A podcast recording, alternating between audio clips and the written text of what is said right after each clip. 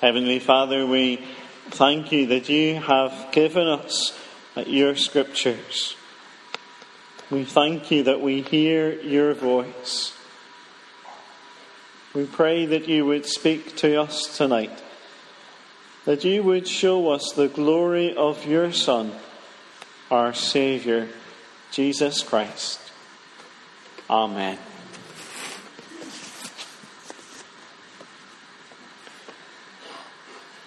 Have you ever listened in to someone else's conversation? Perhaps you lift the phone to dial someone and someone else in the house is already on another line and you hear what they're saying. Maybe you're travelling on the bus and you can't help but hear what the people behind you are talking about.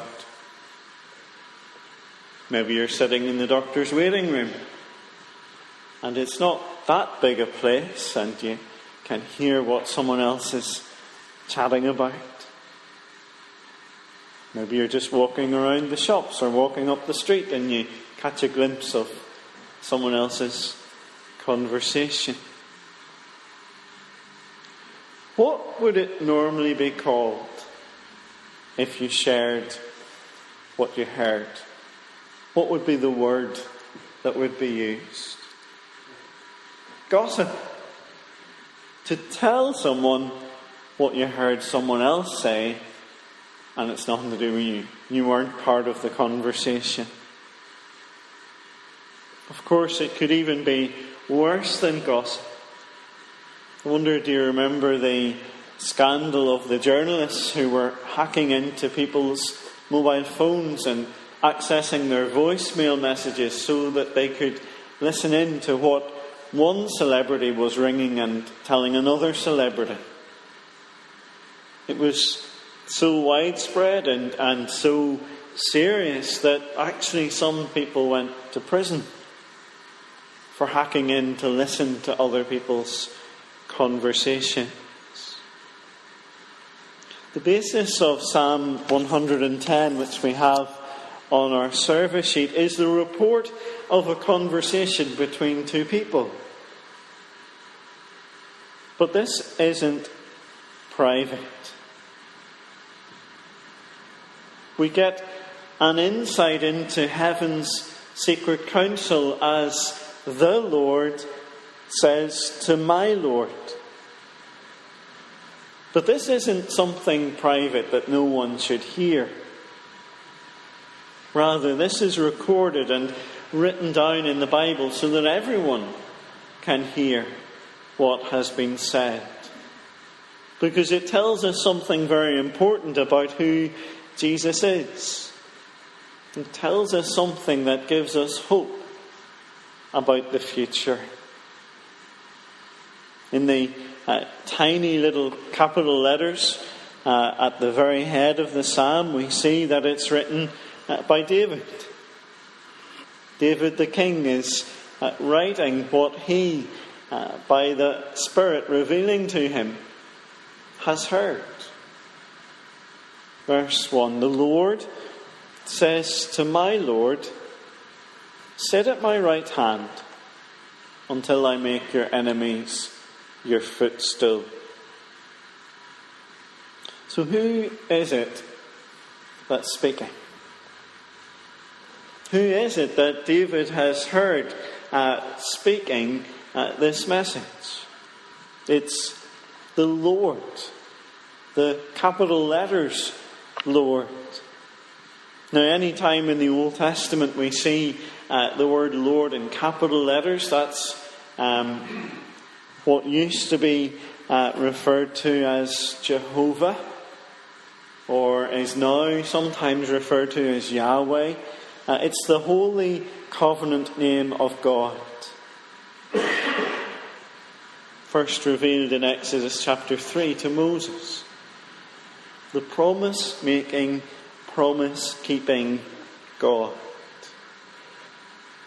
So the Lord is speaking. And the Lord is speaking to my Lord. Now, who is this? Through this week, uh, we were at uh, General Synod, Lindsay and me. Uh, I said I would take her away to a hotel for a few days for a nice time, and well, sadly it was General Synod, but it was a nice hotel uh, for the times that we were in it. But uh, during General Synod, whenever someone would stand up uh, at the podium to make a speech or to uh, have a good argument, um, they always had to address uh, the Archbishop of Armagh or whoever the bishop was that was chairing that particular session. And um, people referred to them in different ways. Some people would say, Your Grace. Um, when speaking to the Archbishop, seemingly that's how you do it. I've never spoken to him, so I haven't had to worry about that so far. Um, but some people would actually get up and say, My Lord, to the Bishop of Meath or the Bishop of Cork or whoever it might be. But who is God speaking to? Who is this, my Lord?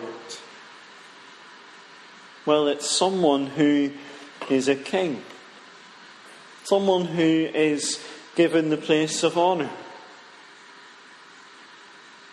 who's given that place of power at God's right hand, someone whom uh, David regards as my Lord, as, as his Lord. Someone who is even greater than David. Now, if you think through the whole of the Old Testament, you know that, that David is really the, the, the best king there is. It all goes downhill after David. And even while they're waiting for this promise of uh, David's son, this king who would reign forever, each new king comes along and, well, another disappointment. Maybe a bit like um, prime ministers and, and how we feel about them. A new one comes along every few years and they promise the moon, the sun, and the stars, and, well, they're quickly dumped out of office again in a few years' time. And that's the question that rings throughout the Old Testament. Who is this my Lord, who is this who is uh, seated at the right hand of God? It was the problem that the Pharisees faced in Matthew 22. This comes, uh, Matthew 22 comes at the end of Holy Week.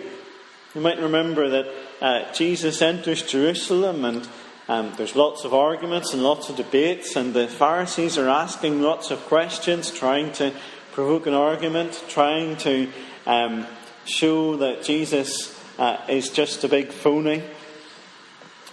And they ask him loads of questions, but in Matthew 22, Jesus asks them a question. A question that silences them. He asks, What do you think about the Christ? Whose son is he? And they know that one. It's an easy one. Everyone in Jerusalem that day knew that one. The Christ is the son of David. He's the promised coming king. But the next question is the one that causes difficulties. How is it then that David in the Spirit calls him Lord? saying, and then he quotes Psalm 110, verse 1. If David calls him Lord, how is he his son? You see, in, in that day, and, and I suppose to a certain extent our day as well, that there was a culture of respect for elders. But the son was always to honour and respect his father. That there was that uh, importance placed on uh, proper respect. That the son couldn't uh, rise uh, higher than the father.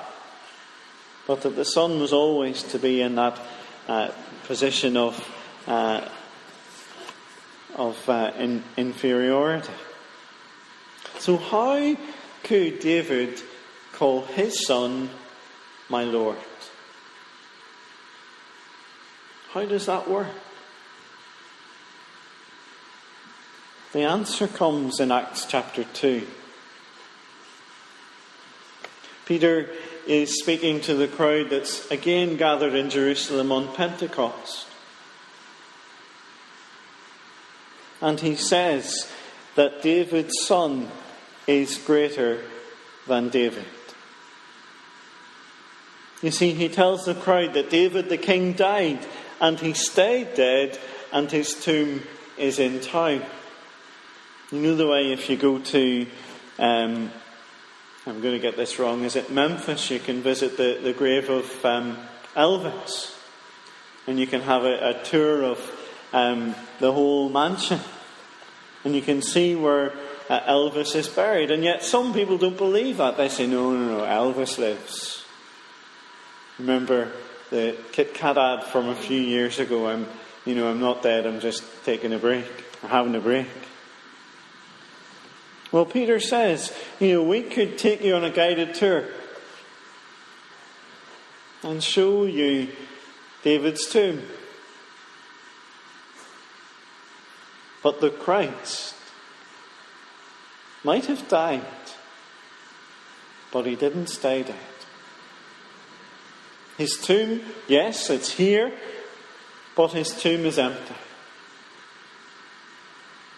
And God raised him up to heaven in what we call the ascension. You see, the, the first Christians, they read the Old Testament and they see in Psalm 110 this Old Testament promise of what would happen to Jesus. That Jesus would be risen, ascended, and glorified. That Jesus left this earthly sphere and has ascended back to the Father. That he is now seated in that place of power, that place of honour, that place of rule. And he's waiting for his enemies to be made his footstool. Wonder do you have a footstool? Do you have something, uh, maybe um, some people call them poofies or whatever it is, you know, and you can sit back in your chair and you can put your feet up and, and what does that show? It shows that you're completely relaxed. That you have no intention of going anywhere. That you're resting. It was also how the um, Old Testament kings showed that they were um, triumphant over their enemies. You see, the king of the enemy would be brought in and he would be made to kneel down in front of the king, and, uh, and the king would, you know, set his feet up on his back or on his neck to show that he was subservient. That Jesus was, that, that sorry, that, that the king uh, was all powerful, that the king was victorious. And this is what is written of Jesus. This is what the apostles say uh, was all about Jesus. And in order to make this happen, David says, verse 2 The Lord sends forth from Zion your mighty scepter, rule in the midst of your enemies. Your people will offer themselves freely on the day of your power in holy garments. From the womb of the morning, the dew of your youth will be yours. You see, this promise has been made. This promise uh, is now being fulfilled. As people offer themselves freely to the Lord, as His kingdom grows, as more and more are being added to the kingdom daily. Now, as if that uh, wasn't enough,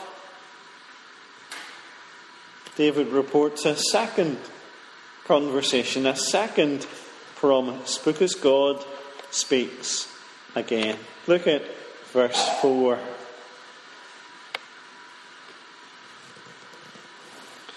The promise making God makes another promise. The Lord, capital letters, has sworn and will not change his mind. I wonder, do you remember, or maybe you've seen uh, children do the same? You know, um, cross my heart and hope to die. This is, you know, I really, really, really, really mean this promise. You know, I really, really, really will tidy my room, and then they never bother doing it. At least I didn't ever bother doing it. You know, I really, really mean this one. Well, this is the promise making God who makes a promise who swears it to make absolutely sure. He will not change his mind. And he says again to my Lord, You are a priest forever after the order of Melchizedek.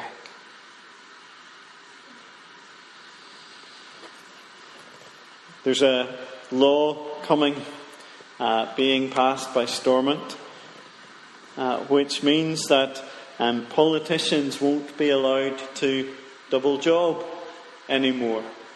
Someone who's elected to uh, Stormont and also elected to um, Westminster uh, have to give up one or the other. You can't have two jobs and be paid twice. So, our new MP, uh, Tom Elliott, will have to give one up soon. But here, it looks as if there's a bit of double jobbing going on. You see, the king, uh, my lord, is also a priest. But who is this Melchizedek? What is it about Melchizedek's priesthood uh, that shows us what uh, this king's priesthood is like? Melchizedek is only mentioned in two other places in the Bible. We find him in Hebrews chapter 7, but we also find him in Genesis 14. I wonder if you remember when we were going through Genesis in the mornings. Um, Abraham uh, went out to fight against uh, Chedorlaomer uh, with the different kings and all that. And whenever Abraham had defeated his enemies. Then Melchizedek, the priest of Salem, the priest of righteousness, comes out to meet him and brings bread and wine. And Melchizedek is special because he is without uh, father or mother. He has no beginning of life or end of days. Um, he demonstrates the power of an indestructible life. You see, everyone else in the Bible uh, has a genealogy. We know where they come from and where they go to. They're born of parents and they die. But Melchizedek doesn't have any of that. And so the writer to the Hebrews says that, but Jesus is like this. That he has this indestructible life, that he uh, is a priest forever that he ever lives to make intercession for us.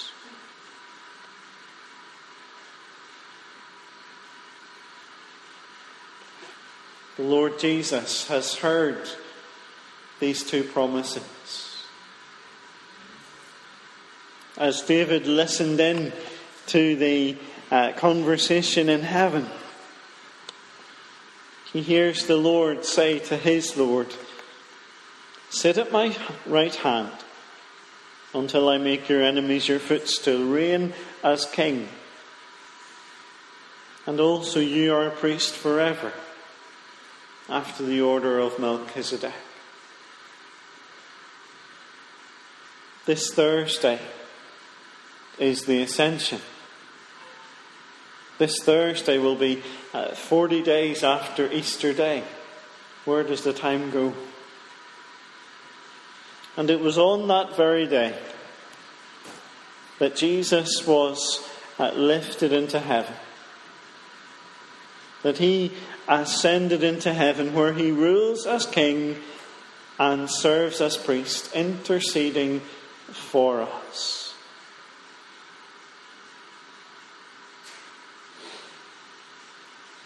God had promised in advance. God's sure promise is uh, kept. And Jesus is alive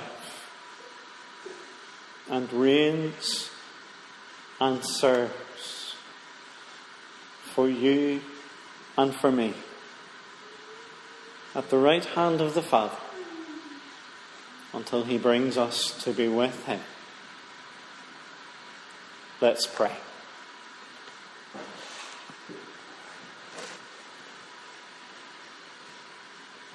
Heavenly Father, we praise you and thank you that your Son is the risen, ascended, and glorified Lord. We praise you that Jesus is the King and that he is the priest who serves. We pray that you would hear our prayer, that we would live under his rule and offer ourselves freely on the day of his power. We pray this in Jesus' name. Amen.